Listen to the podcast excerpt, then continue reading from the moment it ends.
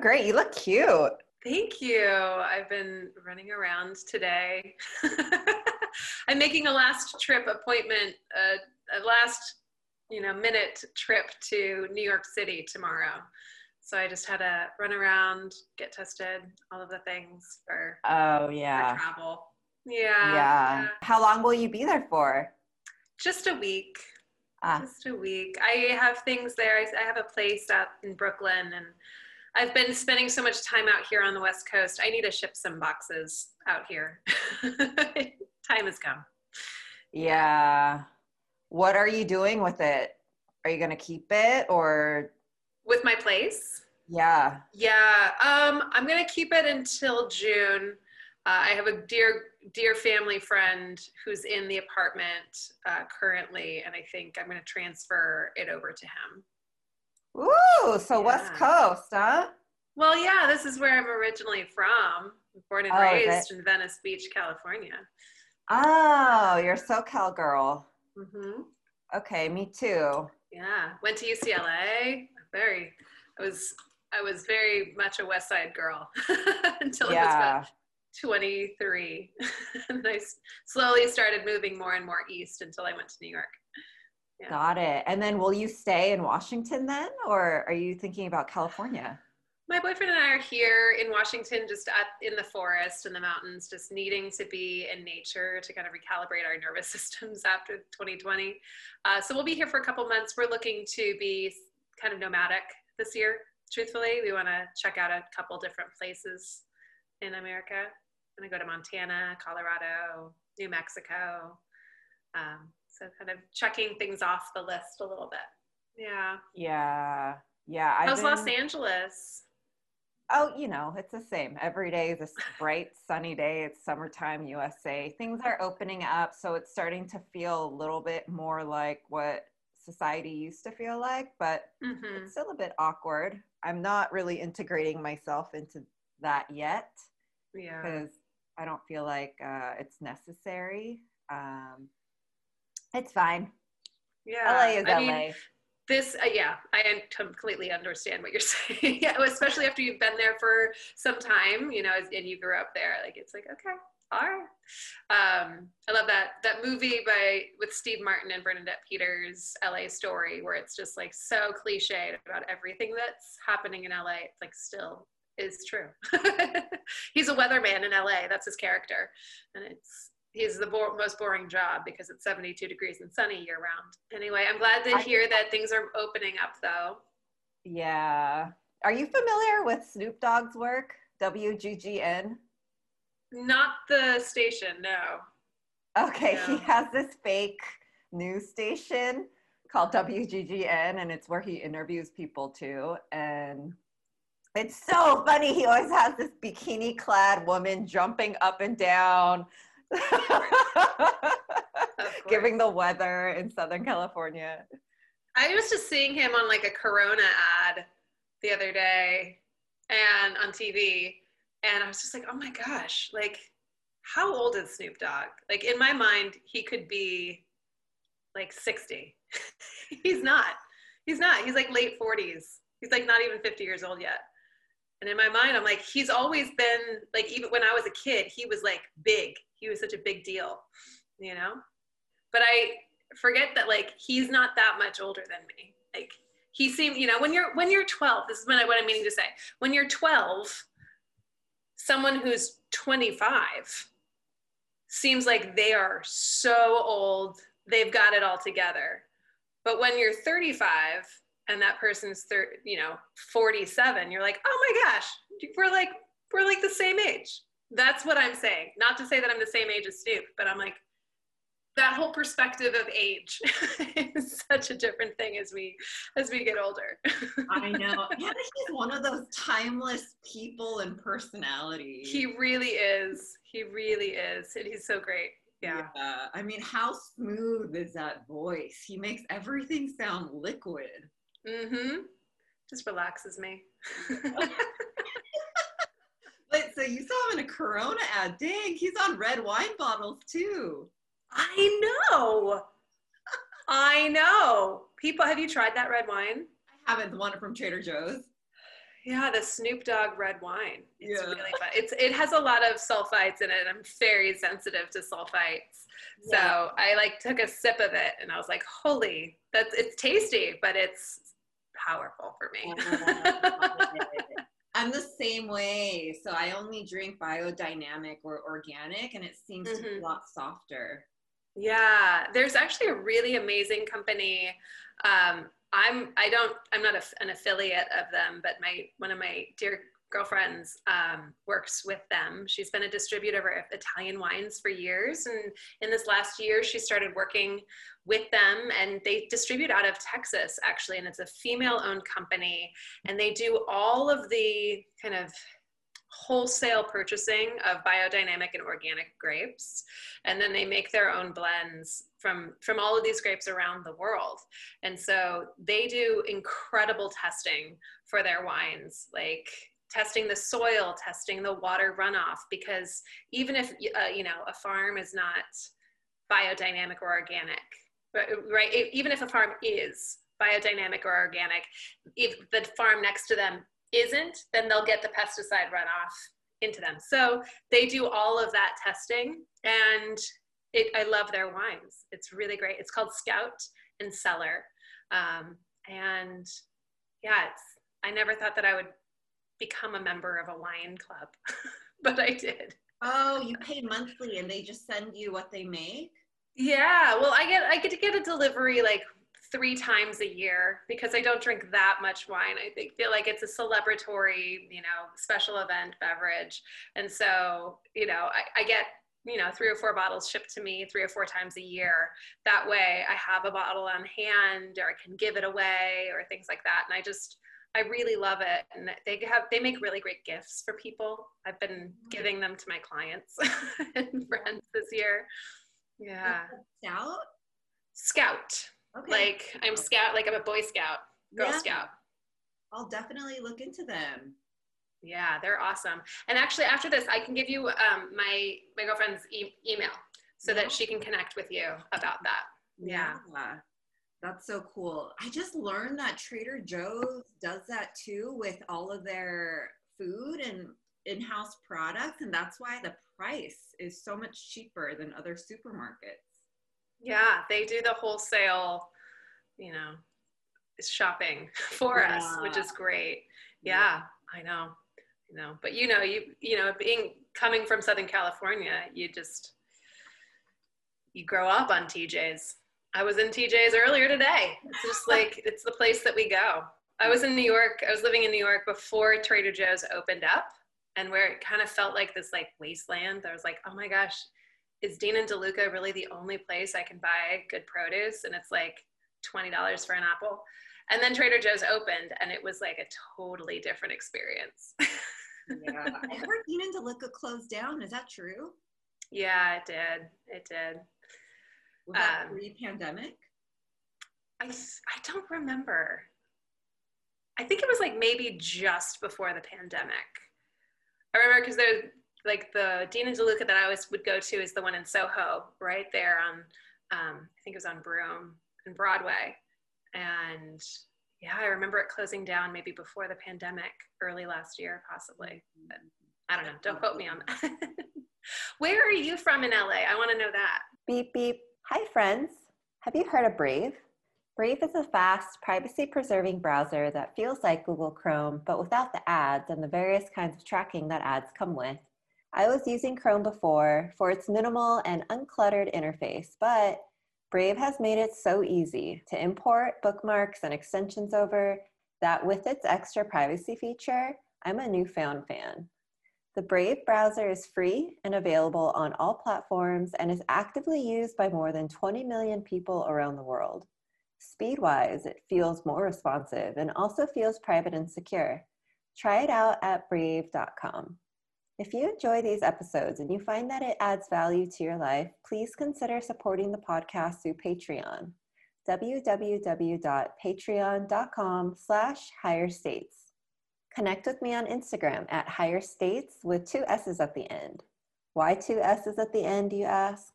Well, someone out there is keeping the one with one S hostage and has not responded to my DMs. So if you're out there, please let me have it. Last time I checked, it didn't even seem like you use it. Okay, okay, I digress. Now back to our show. I didn't grow up here. I grew up in Huntington Beach, down Okay, cool. an hour, but I moved back here about three years ago. My grandmother had passed away, and I wanted to be closer to my family. Mm. Uh, I was in Europe at the time on tour with one of my clients, and I just thought I was going to live like a nomad for the next few years. But I'm so much happier here. The, Mm. the sunshine. When I lived in New York, don't get me wrong, I loved it. I loved the people and the culture and the things, all of it. Mhm. I really missed the sunshine. Yeah. Yeah.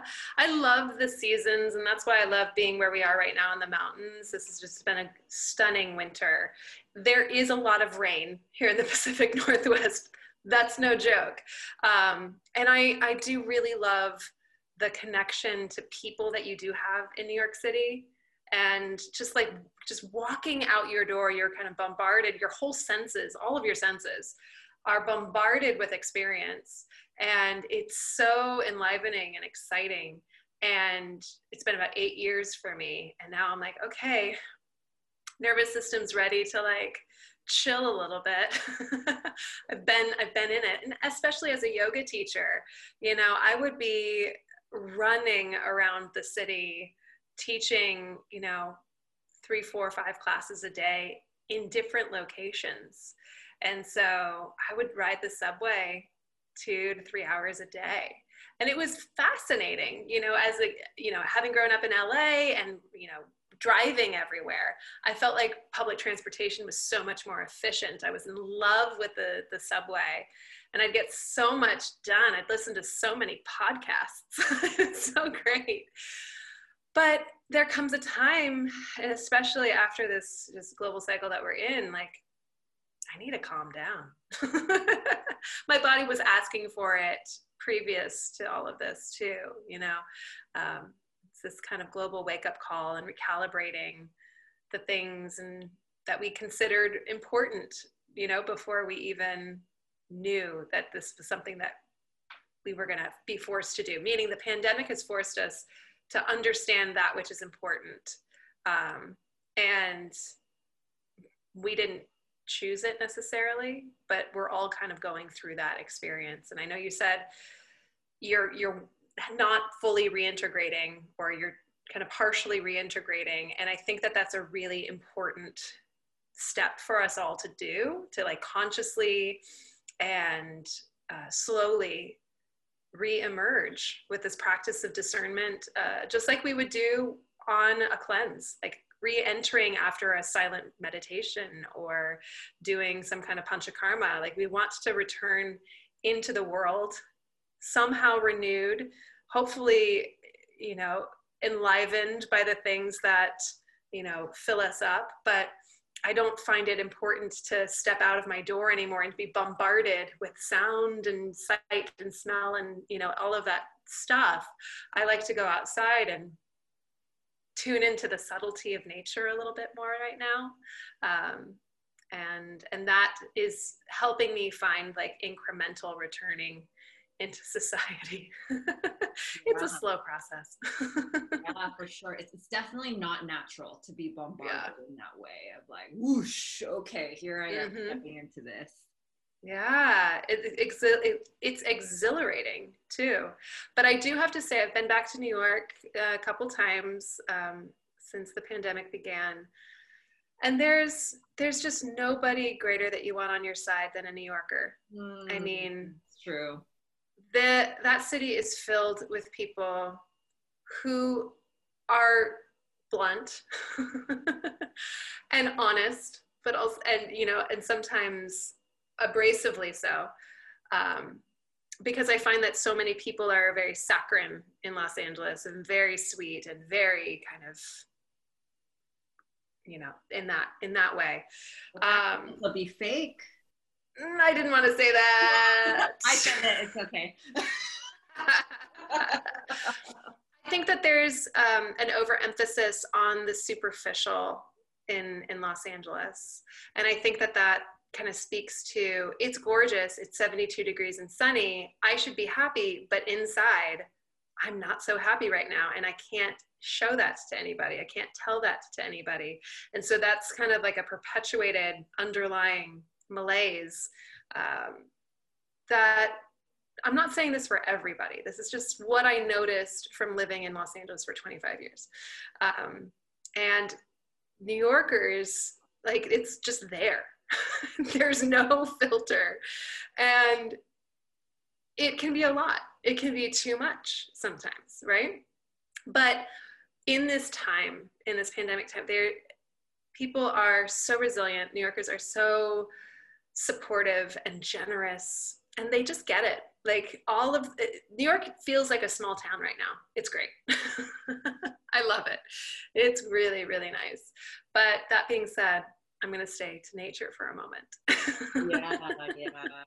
You know, I think also a beauty of New York, although it is a huge international city that is in the US, there is this camaraderie and unity there because we have to interface each other all day, every day. We don't get breaks. Mm-hmm.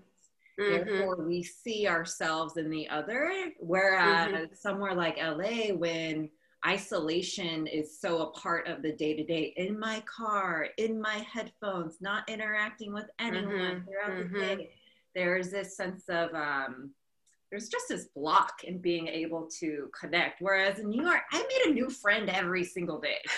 it's an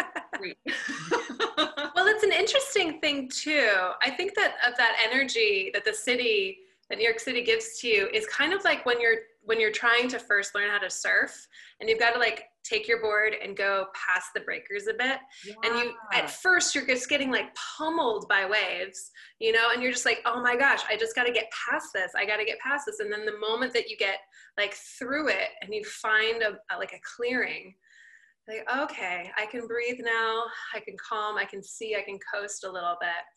I also find too that in new york city because we don't have the windshield and because it is such a financially driven city right uh, that there is a greater barrier we come up with uh, and we build upon an, our own auric field and our own energy right? And there there's a necessity to that sense of energetic boundary that is even stronger um, and reinforced when you're in the city you know? And the highest the highest vibration that we can measure is love. And so i would just constantly try to surround myself with love thinking about the ones that just fill my heart my nieces and my sisters and my my friends and their children. And um, and I find that that to, is to be the most protective layer. But so many people build a protective layer around themselves that's almost impermeable, right? And and that is really hard because you take that with you everywhere. When you're sitting behind your windshield, it's like, okay, cool. Now I'm not outside. Now I'm outside of my car. I'm not behind the windshield, and I can be open. But it's a it's an intense place to live. Yeah. and it can be exhausting to have that sense of boundary so much in your life but um, you know in retrospect seeing i needed that. I need i grew up with very few boundaries in my childhood um, that were both modeled for me through my parenting but then also just who i am as a very empathic soul. Like i needed to learn how to put up some strong structures around me for protection. Um, I have no regrets for anything that I've ever done in my life. And so, though I'm choosing to go away from New York right now, I value those lessons, that time, that strength, that resiliency I learned about myself. And hello, the people. you, you said that too, but the people are so amazing. Yeah, I think that's uh those are great metaphors that you use by the way for the surfing. That's exactly how it is. And I think also the only thing constant is change. We're not supposed to be in one place forever. We're we're there we're supposed to be there for a period of our lives to gain whatever knowledge, wisdom, lessons that we learn and then move on. Mm-hmm. And that's something that you touched on that's I, I feel like everyone needs to be reminded of because it's not failure. It's never failure. It's just mm change, something yeah. else. Yeah. And New York, I think everyone should experience at least once in their life because you will be like a diamond being polished in every facet and corner mm-hmm. of yourself. Absolutely. I mean, teaching yoga in the city is such a calling. I mean, it's very different from teaching yoga in Santa Monica. oh, and I've done both, right? And I've managed studios in both. Uh, and it's an incredible journey. And for me, the journey of a teacher and uh, to have that luxury and privilege sometimes to sit in that that seat of teacher um, is a learning process. I do it so that I can show up and be present and create space, but also to learn truly because with each other in relationship, connections, conversations that are a little sticky, sometimes very difficult to hear, um, maybe a little uncomfortable, that's where we start to grow the most. If everything is so easy, if there was no change, right? We as humans would get very unhappy. I mean, I think of the metaphor of, you know, you're in bed just first thing in the morning, like you're just barely waking up. You're still super cozy and super comfortable and still kind of slightly sleepy, but you kind of need to go to the bathroom. and you're like, okay, I'm just going to ignore that. I'm just going to ignore that. And you try to go back to sleep and you might snooze a little bit, but then eventually you're like, I really have to go to the bathroom. And then it's like you keep ignoring it, but it's there. That little discomfort moves us towards eventual change and growth and evolution. It's like, okay, now I'm up for the day. I've gone to the bathroom, I've washed my face, I've brushed my teeth. Okay, let's do a little bit something else and eh, whatever the morning routine is that you have. And so that that basic understanding of suffering, right, as as we learn in Buddhism, as it's a basic truth of life and our existence, that it is it is necessary for our evolution. And it is a deep mystery for all of us to grapple with personally. How can suffering be something that is necessary? And i still grapple with this personally every day of like why bad things happen to good people. Like why i mean in my case why did a little child have cancer? Like why? I don't i don't know why i had cancer when i was two years old. It was a genetic form of cancer. It was habitual like it's hereditary meaning i have about a 50% chance of passing it on to any child i have but it's been nowhere in my family lineage. So it's a complete mutation. And you know I, I, can consider the the structure in which i was born and the environment in which i was gestated in in my mother's womb and how she was frustrated with this pregnancy. She thought she was done. She was in her 40s she was like i don't want any more kids. So there was a little bit of um, resentment and and anger towards me when when i was um, being you know grown in inside of her is that the cause i don't know. Like i can't point to any one thing. Um and there and the truth of the matter is i'm not going to blame my mom. My mom in my perspective is not guilty of anything. She is not she's done so much amazing amazing stuff to raise me. Um, but when we look to that that that there's that great why that we'll all grapple with like why do we have this uncomfortable moment? Why is there this ugh, this changing season? It's not fun but it's going to lead us towards an eventual next state of evolution and we need it and we need it. And as yogis teach that dukkha or suffering right and that's the same word in pali. Pali is the ancient language of the Buddha, um, that dukkha comes from our misapprehension, our misseeing of a situation or an experience or life as it is. We, we're perceiving something differently than what it is. And that's known as avidya, that little veil. And so if we can kind of clear and wipe the lens a little bit and see things for as they are, as they truly are, then we can see suffering for what it is, what it truly is. And then we can see it in the face of neutrality. And then there's no, then there's nothing else attached to it. It's not bad or good, it just is. And so suffering is, and change is, evolution is, right? And all the while, that is, is consciousness. So it's, um, welcome to my brain. Welcome to my thinking today.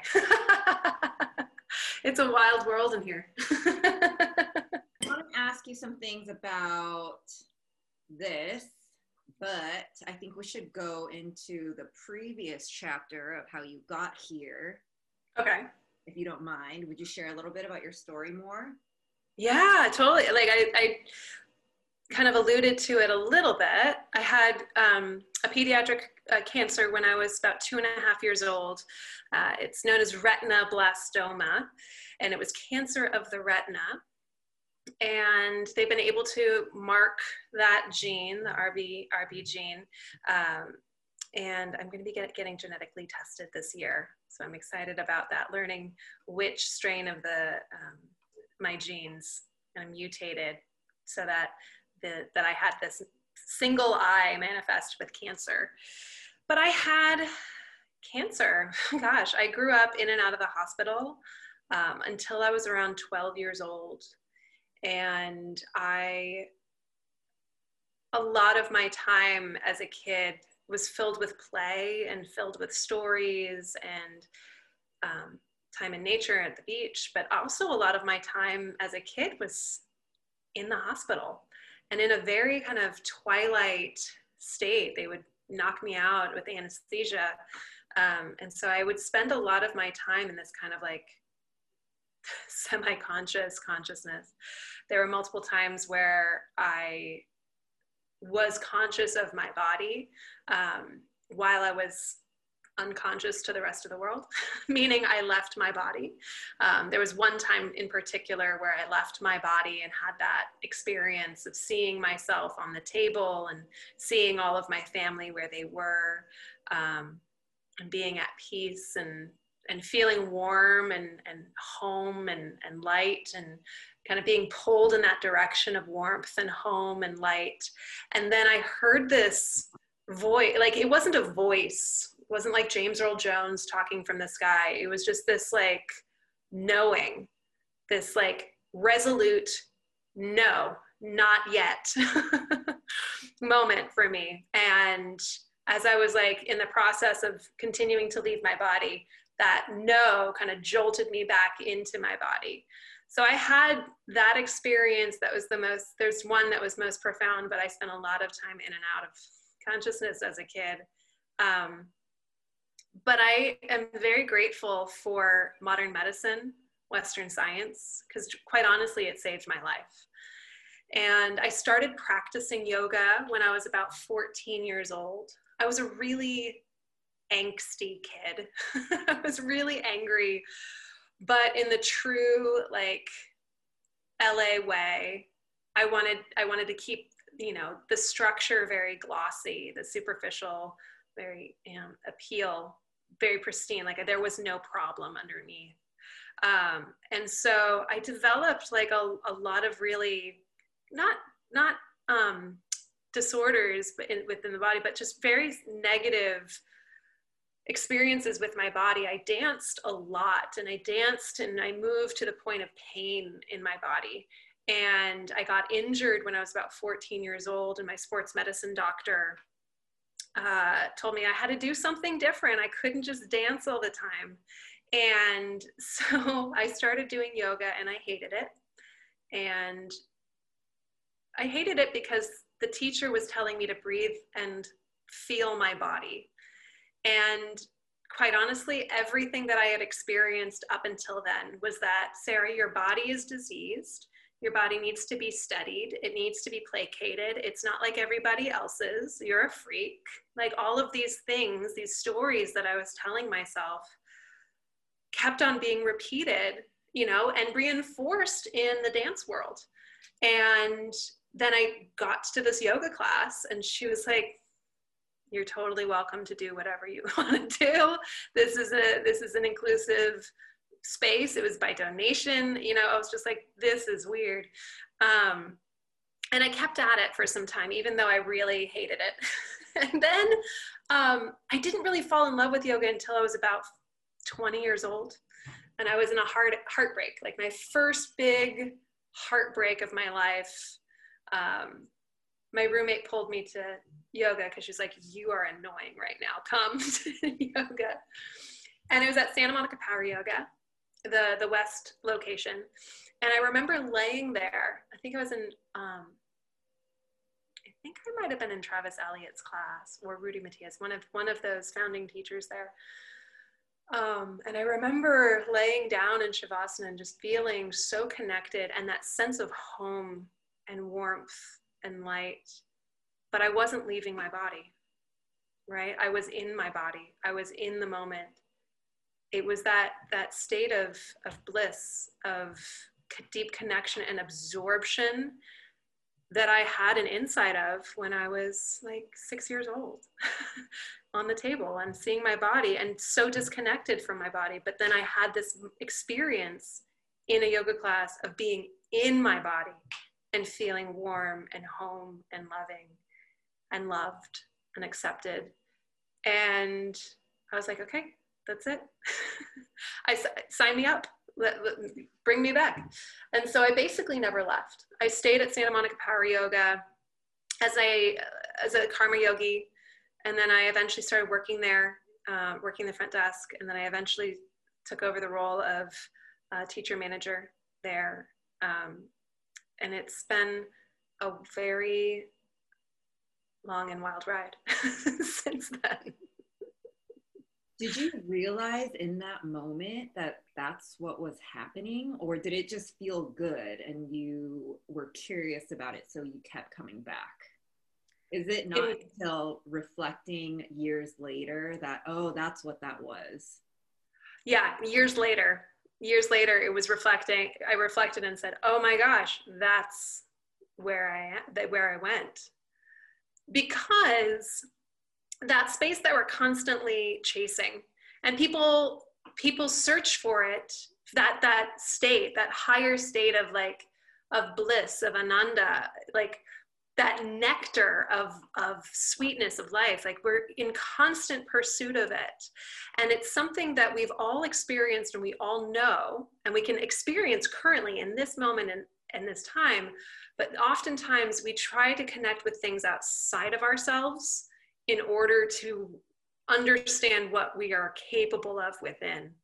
And so people will go on, you know, long retreats, you know, very aesthetic practices, um, you know, plant medicine practices, and all kinds of different things that are somewhat that seem at the beginning outside of us. But then once you have the experience, you realize, oh, it's it's right here.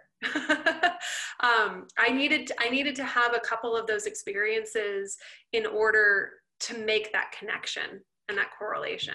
And how did you start teaching? Was it right away? Did you feel the call immediately? Was it a slow process? Um, I didn't feel the call immediately. I was scared, patootiless. I was scared to to become a teacher, truthfully.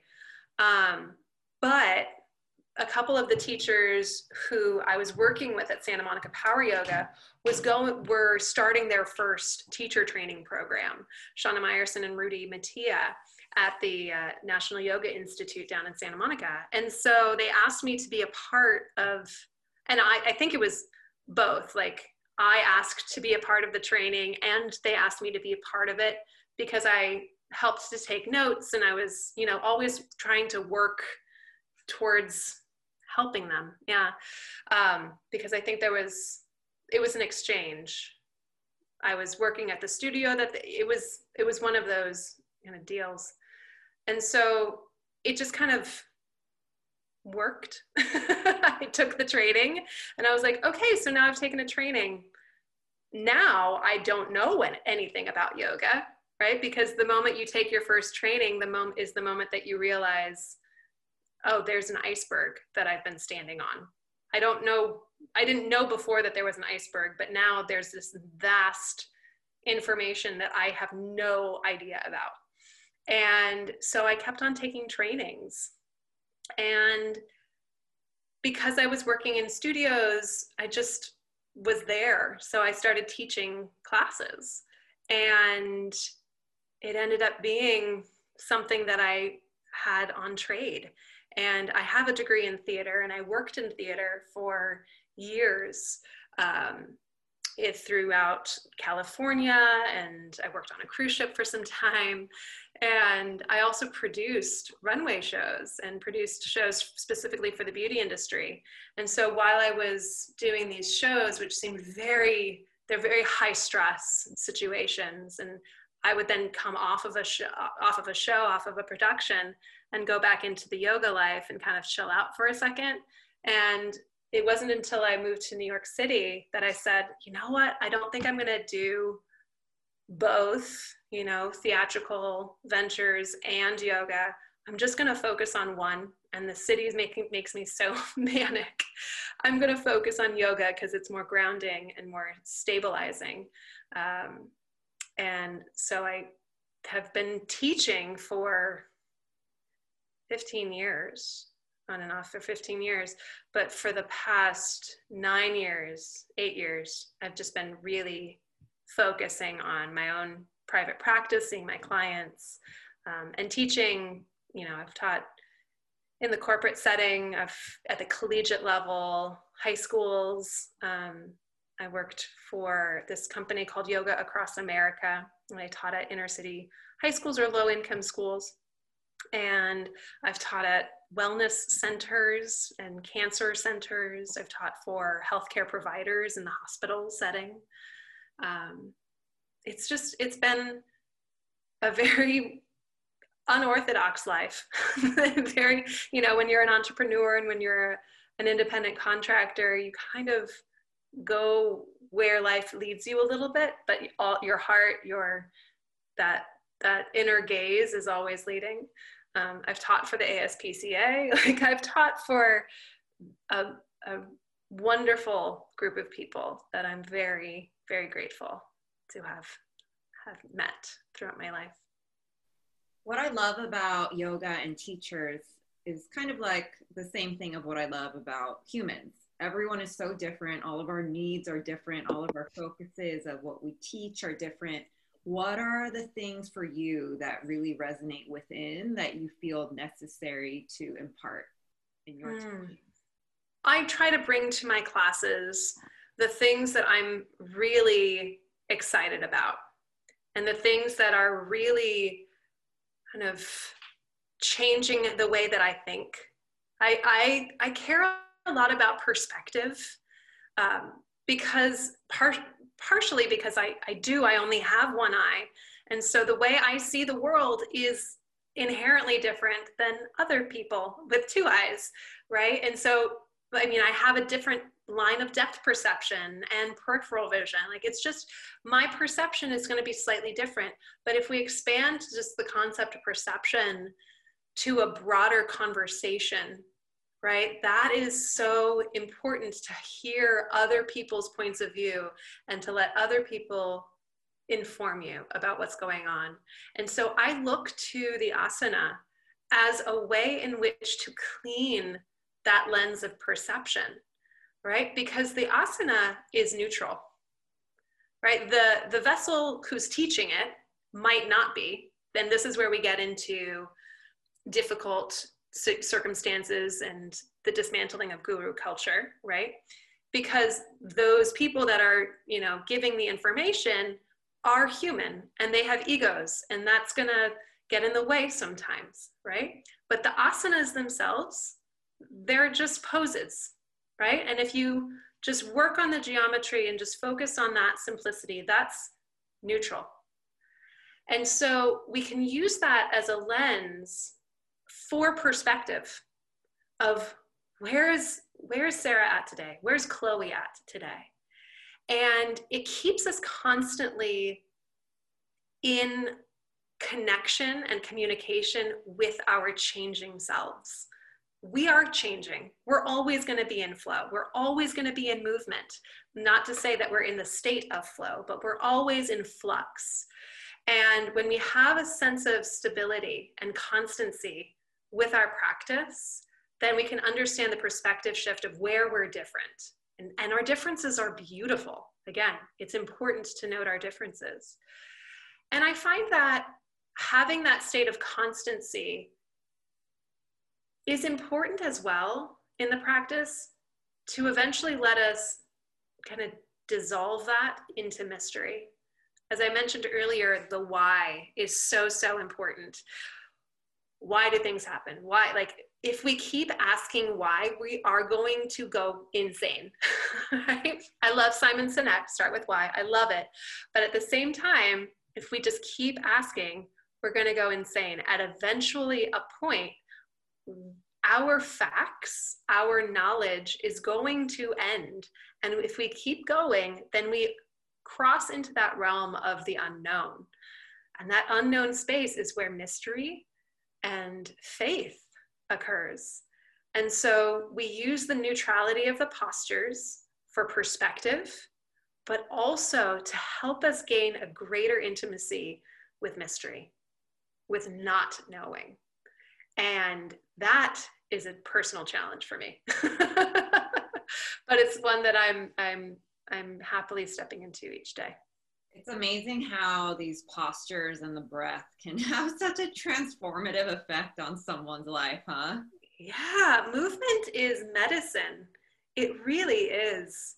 I mean, I've seen oh, so many, so many transformations in people that they're doing themselves. You know, I'm I'm just there st- standing and maybe sitting or you know saying a couple words. They're the ones involved in their own transformation and I've seen really powerful shifts in people, and it's amazing.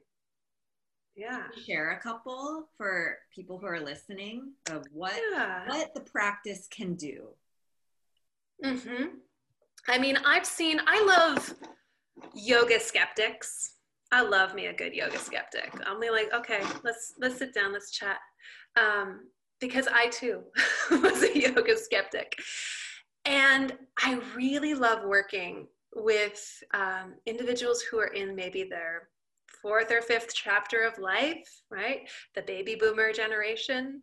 Um, they are vibrant and youthful, but they have many years under them. And they like things the way they like them and they're used and if they have a perception of something and they think something about it that's the way it is. So i love going in and working with somebody eh, you know 65 75 and beyond. And just giving them a little bit of insight into how their breath is working. You know if you go your life 65 70 75 years and you don't ever think about your breath you're like oh yeah why should i ever think about my breath? I'm just breathing. I'm just a human. This is just what i do we don't think about the ways in which we breathe or how our breath can affect our nervous system right? If i just we just start to make a little shift to something that we do every day then we can make a really powerful profound change. I've seen people's blood sh- blood pressures decrease just from breathing practices with me.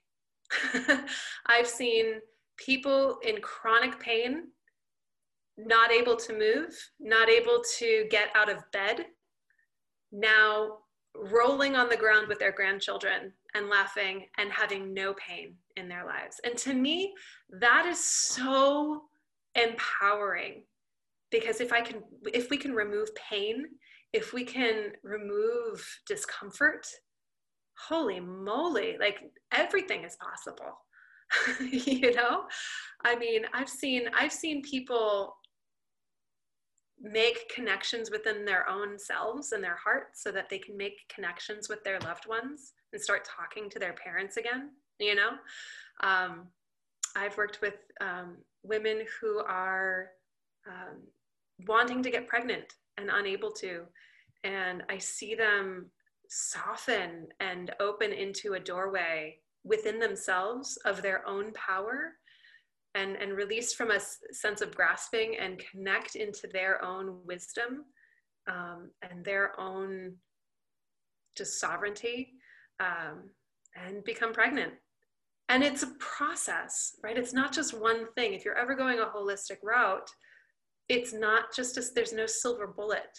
I can't I can't tell you that you know you know one breathing session with me is going to cure your high blood pressure. Not the case.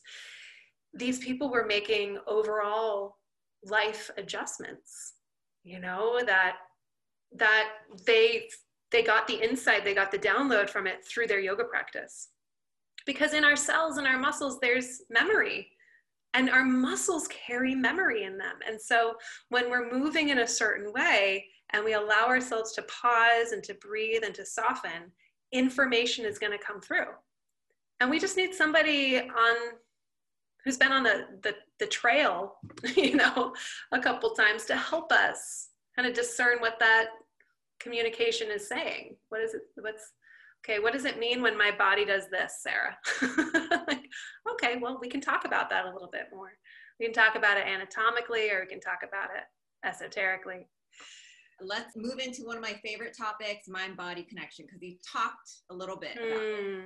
it. Mm. Can you talk about physical, mental, emotional, energetics, how it's all connected, why certain areas of our body are disconnected, and what that translates to the mind and the nervous mm. system, geez, and how the mm. breath is the nectar. Mm. Mm-hmm. Well, thank you. I mean, this is this is a po- powerful conversation, and I'll start in. I'll start from the perspective that a lot of us are commonly familiar with, and it's something that I grew up with. The state of being in survival, right? The state of being in survival, like we're hustling, we're just doing what we need to do, basic foundations of life. If you think of Abraham Maslow's hierarchy of needs, right? We need shelter, we need food, we need a little community to stay connected, we need this outlet of like staying in in with other people and sexual desire right? To procreate to recreate. There's that that basic tendency. Now if we are in this survival mode our body automatically prioritizes things like blood flow to the extremities reduced digestion functioning reduced hormonal balance or reproductive um, system balancing and lower cognitive thinking when we are in what is known as the sympathetic state fight, flight, freeze. We are in that survival mode. I'm just going to be here to just get through the day. Now, the breath is naturally connected to this autonomic nervous system that has these two parts this survival mode, this fight, flight, freeze, and conversely, what is known as the parasympathetic nervous system, this rest, digest, you know, healing state, which is really where we should be the majority of our lives. Now, we don't often let ourselves be in that state because we are so used to being in chaos. Nature itself is chaos. Right? It's wild out here. And we have we are so smart in our in who we are as a species, um, Homo sapiens, that like we create structure out of chaos to organize our world. We have flattened the ground, right? To make it easier to walk on because uneven ground was too chaotic for us, right? We have done so many different things to stabilize and quote unquote normalize or create a normalcy so that we could then be out of that scarcity or survival mindset. So there's a propensity, there's a tendency for us to get out of the survival mode. It's like we're constantly working to get out of survival mode. It's like one day when I finally pay off my student loan debt, then I'll be rich and happy. But then when you pay off your student loan debt, you're like, but I have all this credit card debt. You're just so used to living in debt that it's like, I don't know how to get myself out. The breath is the thing that can take us into the other state because the breath oscillates between those two switches, if you will. Every time you inhale, literally every time you inhale, you're activating that sympathetic state. Every time you exhale, you're activating that parasympathetic state, that state of resting, digesting, and healing. Which is why when you start a yoga class, the teacher will have you begin with breathing and lengthening your exhale. We have to consciously slow down. The more that we connect ourselves with technology and the frequency of technology, we have to choose more and more opportunities to slow down. When we slow down, we connect into the state that we're actually really born to be in. When we are in the parasympathetic nervous state, our digestion improves, and we all know that the gut really is the primal brain.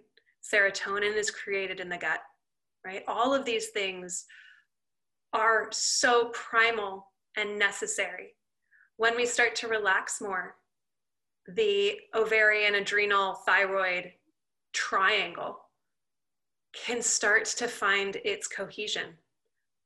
The best way, right, to get ourselves into that parasympathetic state is to slow down and to slow down more than we even think that we are capable of.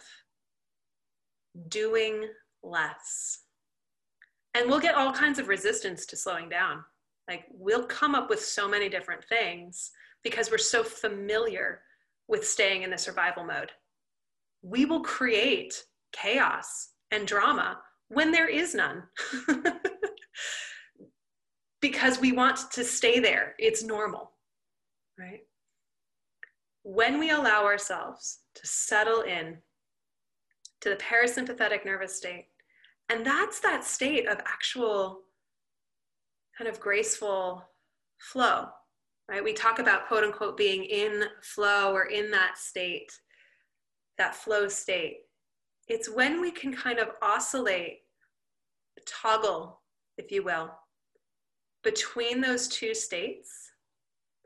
I'm very relaxed and I'm very alert and I'm very conscious and I'm very present, but I'm also very relaxed. It's a different state. I think of I think of dogs. I think of um, there's like 40 wild ducks that I'm looking at right now outside of my window. And I'm looking at these ducks and these animals, and yes, they have stress in their lives they could be eaten these ducks could be eaten right there is there are wildlife out there there is chaos there's you know stress but they don't live in that stress they're just hanging out eating some grass swimming flapping their wings hanging out right and we can do that too as we build our businesses. I know that sounds absolutely bizarre to people, but we can do this staying in this flow state of what needs to be done, what needs my attention, where am I, you know, creating more tasks that don't need to be made, where can I get clearer, where can I get calmer, where can I do less, where can I get, you know, smarter rather than harder. These kinds of things are when we get in the flow. And that's where everything is integrated mind, body, energy, right? It's all there. The nervous system is energy. We can map it, we can measure it. And so energy isn't just this woo woo thing, it's tangible, it's here, it's now, and it is groovy. Would you say that self inquiry is the key and the first step in achieving this? I think self inquiry gets us very far, but I think that there are other things that will motivate us to start on this journey. Like I mentioned, I was injured when I first started practicing when I was 14 years old. My body stopped me, right? Uh, you know, I I couldn't continue with my dancing schedule. I was dancing like 25, 30 hours a week as a tween. like I was dancing way too much as a kid, right? And my body stopped me. It was just like you're in pain. stop moving, do something different, right? So it was a wake up call. It wasn't just me, you know, sitting down with a cup of tea as a 12 year old with my journal, like, oh, what should I do today, Sarah? No, it was like, Sarah, you have no other choice. You have to do this right now. And the second time that I was brought back to yoga, it was from a girlfriend who was just like, you're, you need this. Like, so we need others. I'm saying this because we need others to give ourselves that, to give us perspective, right? To keep us in check. Like, really, my perspective of this experience is that it's, it's not very stressful but other people are like, wow, this is really hard. Sarah, are, are you okay going through this? Can I help? And when I realize, oh, they can help, and I take that help, I accept it, it makes everything a lot easier. Right? So we need other people. And then once we get in it, there'll, there'll be a hook. They'll, we'll find, oh, this stuff really works one way or another. And when we start to get hooked, then the self inquiry starts to happen. Inquiry overall is the thing that brings us on the journey for our entire lives for the duration. Right? Inquiry keeps us students. You know, having gone through, you know, having a, over a thousand plus hours of, you know, National Yoga Alliance accredited trainings under my belt that I've taken as a student, I'm still a student, right? I'm still learning. I'm still practicing. I'm not done yet. And I hope not to be for my life, you know, and that moment will be decided for me. I think it's important to inquire after we've had our practice, after we've been able to fill our cup. I think it's important then to go out and let other people drink, right? To, to share. Because if we're constantly just self involved, then we've all created that barrier. We've created that that boundary and structure around our hearts and ourselves where nobody else can get in. And the truth of the matter, and we know this, we need more connection, not less. So inquiry brings us into the path, into the practice. And we might need others to get us there, right? Self inquiry is actually, I think, a little overrated. I hear what you're saying. I meant something a little different, more so, okay. more so as why am I not happy? Maybe oh. I, maybe I should try something different. Oh, interesting. So can you say more on that? Let's say I'm repeating the same thing over and over and over again. What is going to get me to make a different decision? It's looking at myself. It's not mm. looking at the other. It's what am I responsible for here? What do I keep doing that's creating this mm. same situation over and over and over again in my life? Interesting. It, well, it's the suffering, it's the discomfort. To use the bed bathroom metaphor again, right? I keep doing the same thing over and over and over again. I could try to just stay here in bed all day, but I've got to pee. I can't just do the same thing over and over and over again. I, I'm going to get uncomfortable. I mean, I could wet the bed.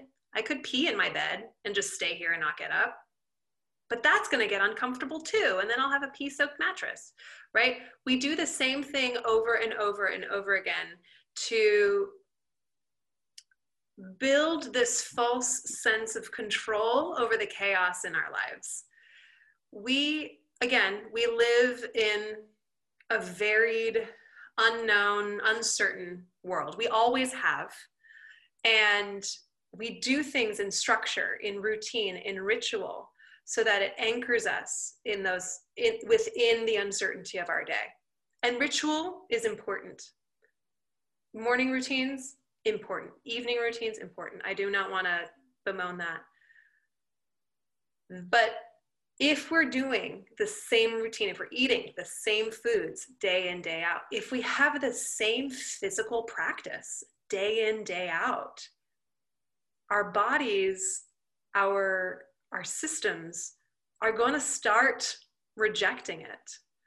Right? I developed repetitive strain injuries in both of my hips. I got labral tears in both of my hips 10 years ago because I felt the need, I had to do pigeon pose every single day.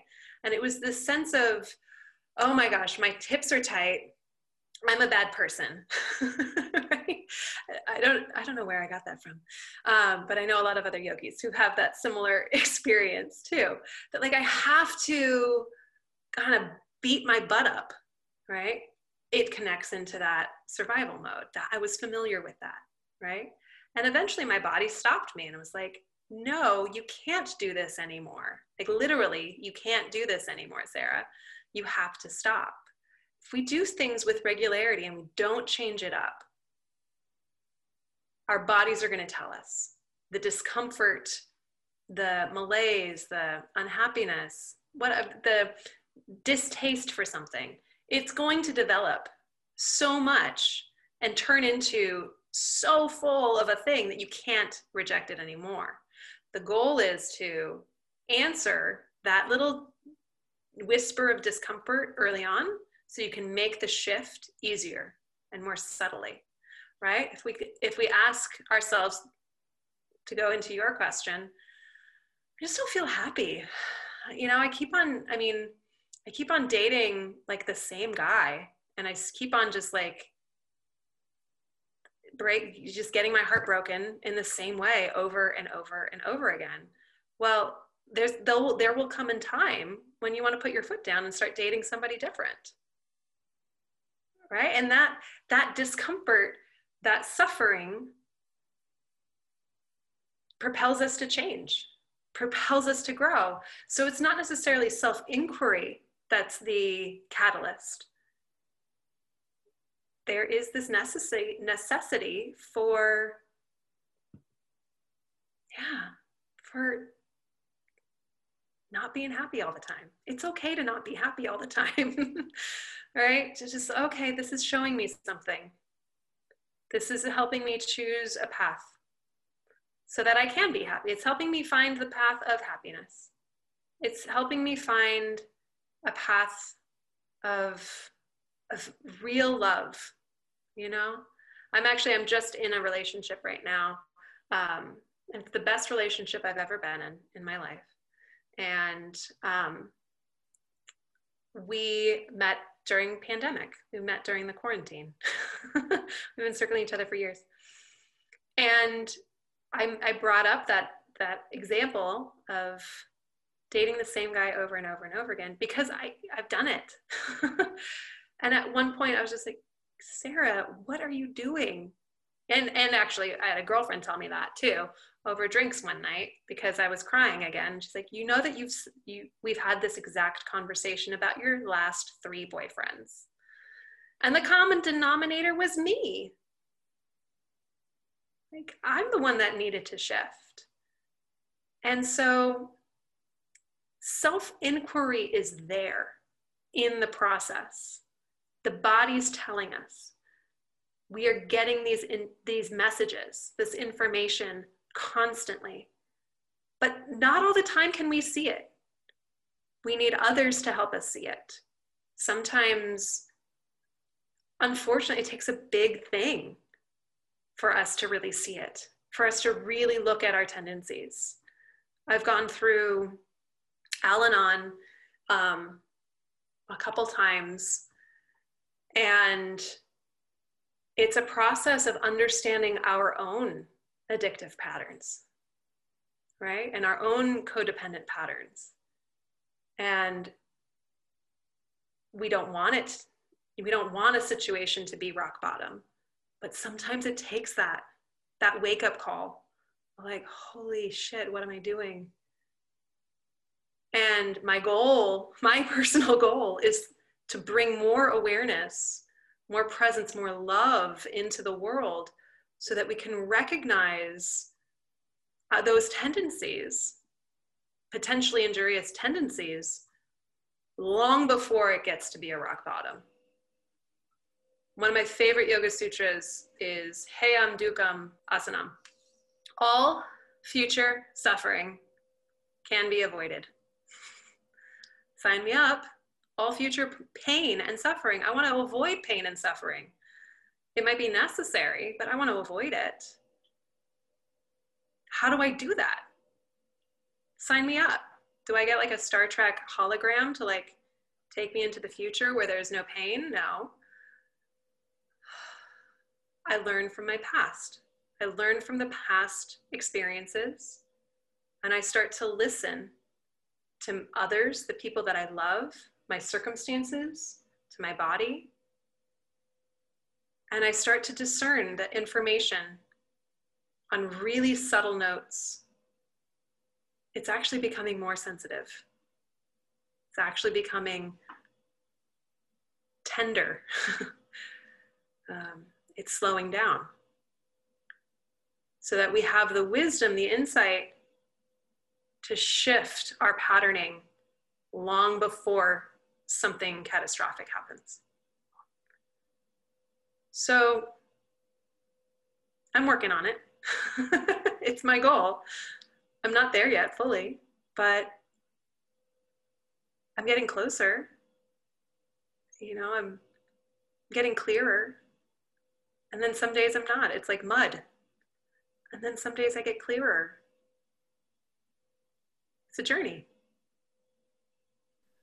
What are some things that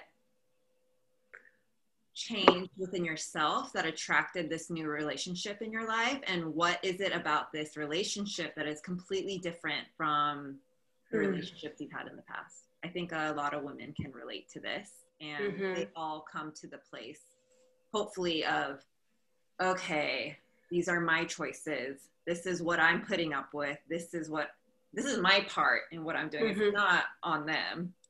Yeah, yeah. There were a lot of, I mean, looking back, there were a lot of profound shifts that happened over about two to three years. Um, some I was very conscious of and did so purposefully, and some I was not fully conscious of, right? So we are intertwined and involved, interdependent with the great mystery and great consciousness of life, that the universe is working with us to manifest our goals. So I a lot of things. A lot of things also came towards me, and I needed to be aligned enough so that I could say yes or no as it came into my experience. I, when I moved to New York, lived under the guise of needing to do everything myself. Right? I'm self employed. I moved away from my family, the only one of my kind out there. Like, I've got no family in New York City. And felt the need to be independent in so many ways that it was repelling collaboration. It was repelling relationship. And so the kind of person that I was attracting were ghosters, right? People that were not interested in con- connection or communication or collaboration. Because I was so determined to be so self made. Something happened at the beginning of last year where I needed my tribe in a way that like I couldn't take care of myself. I needed to I needed to rely on them so that like my, I brushed my hair so that I had food. You know, it was one of those moments where I was, it was like a rock, it was a rock bottom, truthfully. Um, I needed my people. I needed to ask for help and I needed to welcome collaboration in. I co led a retreat in Costa Rica just the week before lockdown occurred. And I went to LA to celebrate just like a midwinter holiday, seeing my parents who still live in Venice. And I ended up staying in Venice during the first six, seven months of lockdown and this was you know lockdown occurred like right after this rock bottom happened. So it was one at a time. I was like i honestly couldn't be lower. And now i'm with my parents. Like this is i'm a grown woman. I'm used to doing everything myself. This is terrible. This is my nightmare. And little by little I, I dear family friends let me stay in their house so i wasn't living it with my parents. Things started taking care of itself. Girlfriends sent me clothes because I was like, I only have clothes for a week in Costa Rica. I didn't plan to be here for winter of, you know, and six months. And it was a way in which I started welcoming collaboration. I started leaning on other people and recognizing that all along, I wasn't doing it by myself. I thought I was doing it all by myself. I wasn't. And I think about my business. I mean, I, I employ women who are doing such incredible jobs and I'm so happy to support them in doing what they love doing, and they do the things to support me. It's collaborative, it's interdependent. I've always needed other people, but I was living under this veil that I was doing it all by myself. Once I started opening up to that, to that idea that I need other people, and also I am really generous. I valuing, you know, my worth of what I bring to a partnership, what I bring to a relationship is really incredible. And so if it wasn't incredible, we wouldn't have people who would pick up soup for you at the, you know, after they just worked a 10 hour shift. you know, they would they would go home. But you know, people love you People want to do things for you. And to reject those acts of service is to reject their love. Acts of service is a love language. When we reject people's words of love and affection, we reject their love. And so I started aligning myself more and more with letting love in, letting other people in. People that I had been, you know, mean to, or just not even acknowledging of. I needed to make amends. Um, and it was a softening. Making amends is, is a humbling experience, it's a softening experience. And I'm very grateful to have met the man that I did. He's he's a gift. He really is a gift. And he would say that about me and there's there's this incredible reciprocity um, that i'm incredibly grateful for he's he is the love. He's the love of my life. And it's a wild ride. You meet him in venice? I met him yeah in venice. Like just just about seven months ago. Yeah. Pretty wild. How'd you guys wow. meet? Your friends or just outside? We met each other through Hinge, through the oh, app. Oh, yes. Um, but we do actually have a mutual friend. And as we were kind of navigating through like the trajectory of each of our lives, we've been circling each other in our friend communities for years because we have friends from college that are mutual. So it's just one of those, like we've been literally passing each other across the country and throughout the world. Yeah. Um, and it and it took a pandemic for us to meet each other. Yeah, but we fell in love. Crazy, crazy. I mean, let's be honest, we haven't gone out on a date. we haven't eaten, we haven't dined at a restaurant. We haven't gone to a movie. We haven't gone to a concert. Like what are this tip you know we haven't done the things quote unquote that are like typical date things we go to picnics we started we started living together within like a month and a half two months of knowing each other that's unheard of completely unheard of but one day we'll go out on a date i love talking about love i love it when people meet their loves Mm. There's a there's a sense of power that comes with loving someone and being loved in that way. It's a yeah. total boost yeah. to the system. Yeah. It really is. It's powerful. I mean, people say this, and say it, say it so much so that it kind of loses its meaning, but love is the highest frequency. It is the most healing power on earth. And we just think about that. Think about that for a second. it's, it's pretty, pretty amazing. Yeah, and to have someone see you fully and hear you. Mm-hmm. Yeah. I mean, it's scary. It's really scary. We have very similar um, perspectives, experiences, and but at the same time, we're very two, two very different people. And it's so it's such a learning experience to be in quarantine with somebody.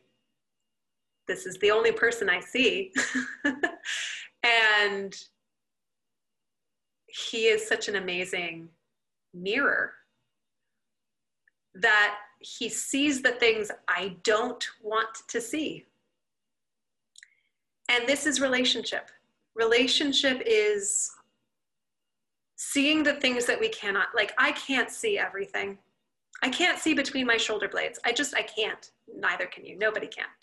Even if we had a mirror, it wouldn't be the exact seeing our muscle and, and seeing our body. It's seeing a reflection of it. Being in relationship is seeing those parts of ourselves that we don't want to see. And there's resistance there, right? Because we don't want to see it. And the great teachers of my life have done this. They are the mirrors for what are you why are you doing this, Sarah? Did you know did you know that you were doing this? And just that acknowledgement of that pattern that I've been avoiding is confrontational. And so then I take it and project it onto that teacher. That teacher is terrible. That teacher is awful. Why did they make me do this? Right? Why did they make me do something that I and I there is that is a valid conversation in other in other ways. And I'm I'm talking about me personally.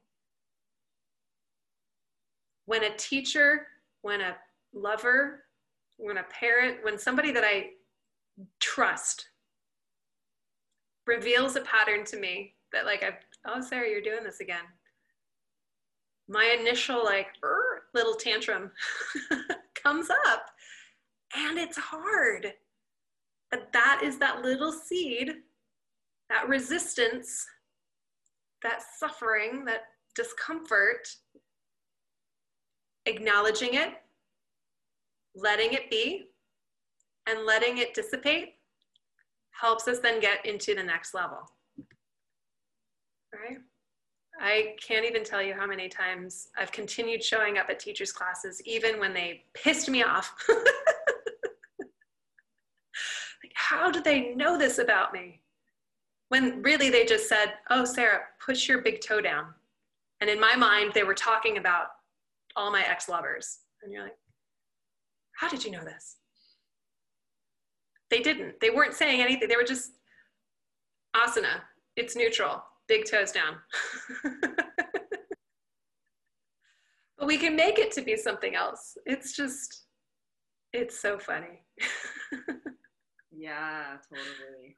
I can completely relate to that. It's um I think that's where having clarity of vision of oneself and the patterns that we have, which is what I was talking about earlier about self inquiry of what are my patterns? It's not the teacher. It it's what's getting triggered within me. Yeah. Oh yeah, absolutely. And it's not fun to see our patterns. It's not fun to acknowledge my racist tendencies but it's the work. It's what I do to gain a more inclusive life, to make the world a better, more loving place. And I have to do that within myself first, in my own communities, conversations with my parents, right? After George Floyd's death. I, you know, had to sit there. I sat there and listened and breathed and loved and spoke truth. And I'm not done with that. I'm still doing that. I'm doing it within myself, within the voices and the stories that I inherited. Right? It's not fun all the time to do it, but we can't bypass the work. And people who tell you otherwise are usually selling something, right? They're going to tell you to biohack it. They're going to tell you to, you know, jump ahead of the line, take this herb. There really isn't a, a shortcut. We've got to go through it. And we don't go through it alone, we go through it together. Um, and that's what I value about having teachers, about having friends and partners. Teacher, my friends are teachers, my students are teachers, right? I value working with somebody because it's a fallacy to think that we do it all by ourselves. You mentioned about racist tendencies. Would you say that came more from ignorance versus hatred? Because I'm sure you're not a hateful person. Hmm. You say that was more of you weren't aware of the. Yes. Yes. When we, and this is this is the conversation of having what we don't see being revealed right having our tendencies be revealed our habits that are injurious to other people, are hurtful, hateful habits and patterns we weren't conscious of before, we didn't know. And now being conscious of them, right? And what I was mentioning before is we want to be conscious of those patterns. We want to be aware of what we're choosing to do in our lives prior before something catastrophic happens.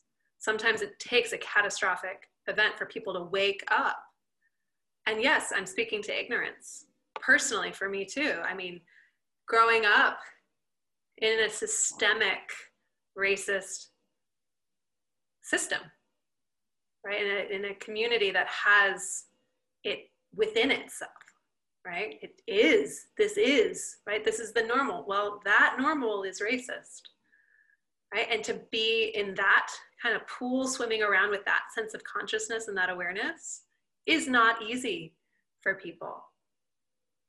It's not easy for me. I'm kind of sweating right now. but it's a conversation we need to have, right? Because the, the sticky conversations, the slightly uncomfortable conversations, the conversations where we listen more than we speak, really give us insight, give us awareness when there was ignorance. And to teach each other. Yeah. We never want to be a teacherless student.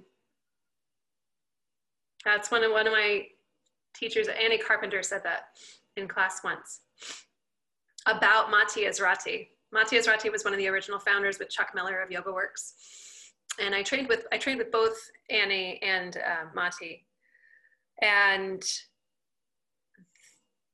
Annie was saying this about Maty being her teacher. And in my experience, Annie Carpenter, like she was a Martha Graham dancer. Like she knows her body so well. How, how and why would she ever need a teacher? She said, don't ever be a teacherless student. Always be willing to be taught. That's, that takes humility. That takes a moment of saying, you know what, I might not know it all. And that's okay. I don't have to know it all.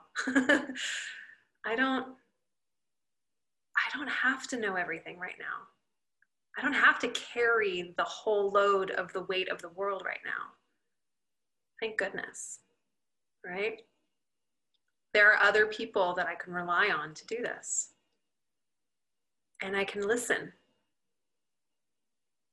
And I can learn and I can be taught. But we have to allow ourselves to be taught. We have to allow ourselves to show up and to listen. That's not so easy. I forget who put it this way, but it stuck with me. Am I the slave to my ego or am I the master to my ego? And how can we use our ego to serve our soul's purpose? Is our ego going to have the reins on us and we're just kind of floundering throughout life at the Mhm. beck and call of this thing Mm-hmm. That is operating in fight or flight and trying to grasp onto all these constructs that once made us feel safe or once dictated how we wanted our small vision of life to look like? Or is this thing that enhances our personality to connect with each other and to show a different perspective? Can you talk a little bit about that, about the mm-hmm. role of the ego? Absolutely. The ego, thank you so much for sharing that, that grappling. Yeah, it is, it is very much that. I mean, the ego, in my personal opinion, in modern spiritual cycles and circles, gets a really bad rap. The ego is important. This this sense of I, of me, as being separate from you, is important. We talked about my journey as a kid, right? And my growth and evolution and journey through life. Like that goes into my ego because that's me. That separates me from your path, Chloe. And you have, Chloe, other identifiers, right? That make you different and unique more so than anybody else. You're so unique. There's only one of you, right? We need that sense of I-ness for us to understand the infinite. The mind needs this sense of polarity for us to understand wholeness. The single, the singularity of ourselves, the ego helps us understand the universal. And it is through the tantric lineage. I mean, we've got the tantric lineage with, which predates hatha. So hatha and hatha yoga practices emerged as a response to tantric practices. And tantric practices are incredibly old and they're connected to the, the understanding that the body is the vessel and the means through which we understand the divine.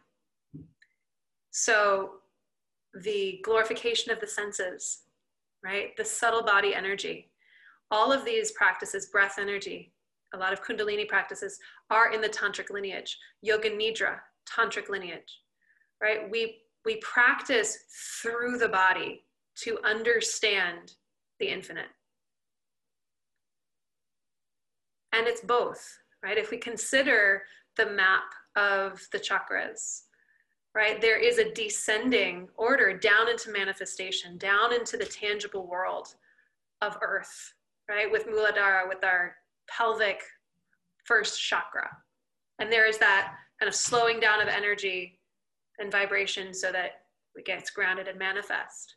But conversely, there is the ability to elevate the energy, to lift it up, to enliven it, to increase its tempo and frequency so that we can access the infinite. It's both, right? So it's not just me and me, that's all there is, right? That's letting the ego rule versus I'm going to be conscious of me because this is what I want and this is what I need. But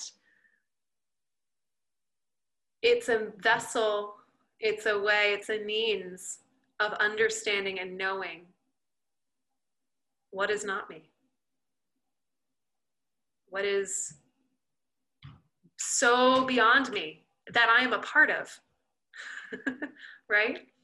That infinite consciousness, we are all a part of it. It's through us, it's in us, it's around us, it's everywhere. We are it. It's we're absorbed into it. That's what we that's what we eventually can become when we no longer have this physical ego shell keeping us separate.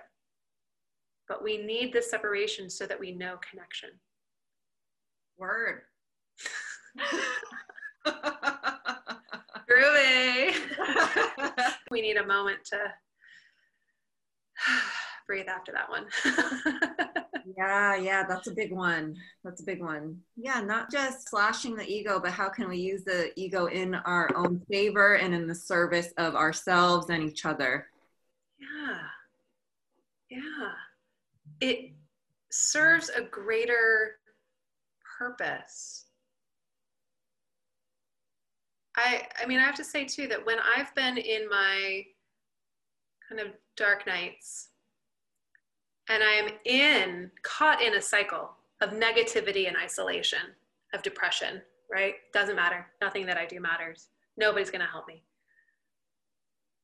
The first step, the first thing I got to do is get outside of myself. Go volunteer. Read books to kids. Go to an elderly home. You know, like get outside of ourselves. See others see others flailing and help them. And when we are of service, there is an incredible gift that we learn too by being of service. It's not a, it's not just about ourselves, about personal gain. No, it's about how can we uplift, engage, motivate each other and get there together that's what i'm that's what i'm really excited about you know to me a higher state is uplifting others others uplifting me and as it happens concurrently we all rise Thank you so much, Sarah. I really enjoyed my time with you. Thank you for sharing and your presence. I can't wait for people to hear this. Elby, thank you so much for having me. This was such a joy, such an honor. Thank you, Chloe. Bye. Bye bye. If you want to go fast, go alone. If you want to go far, go together. Stay together, learn the flowers, go light. Higher states.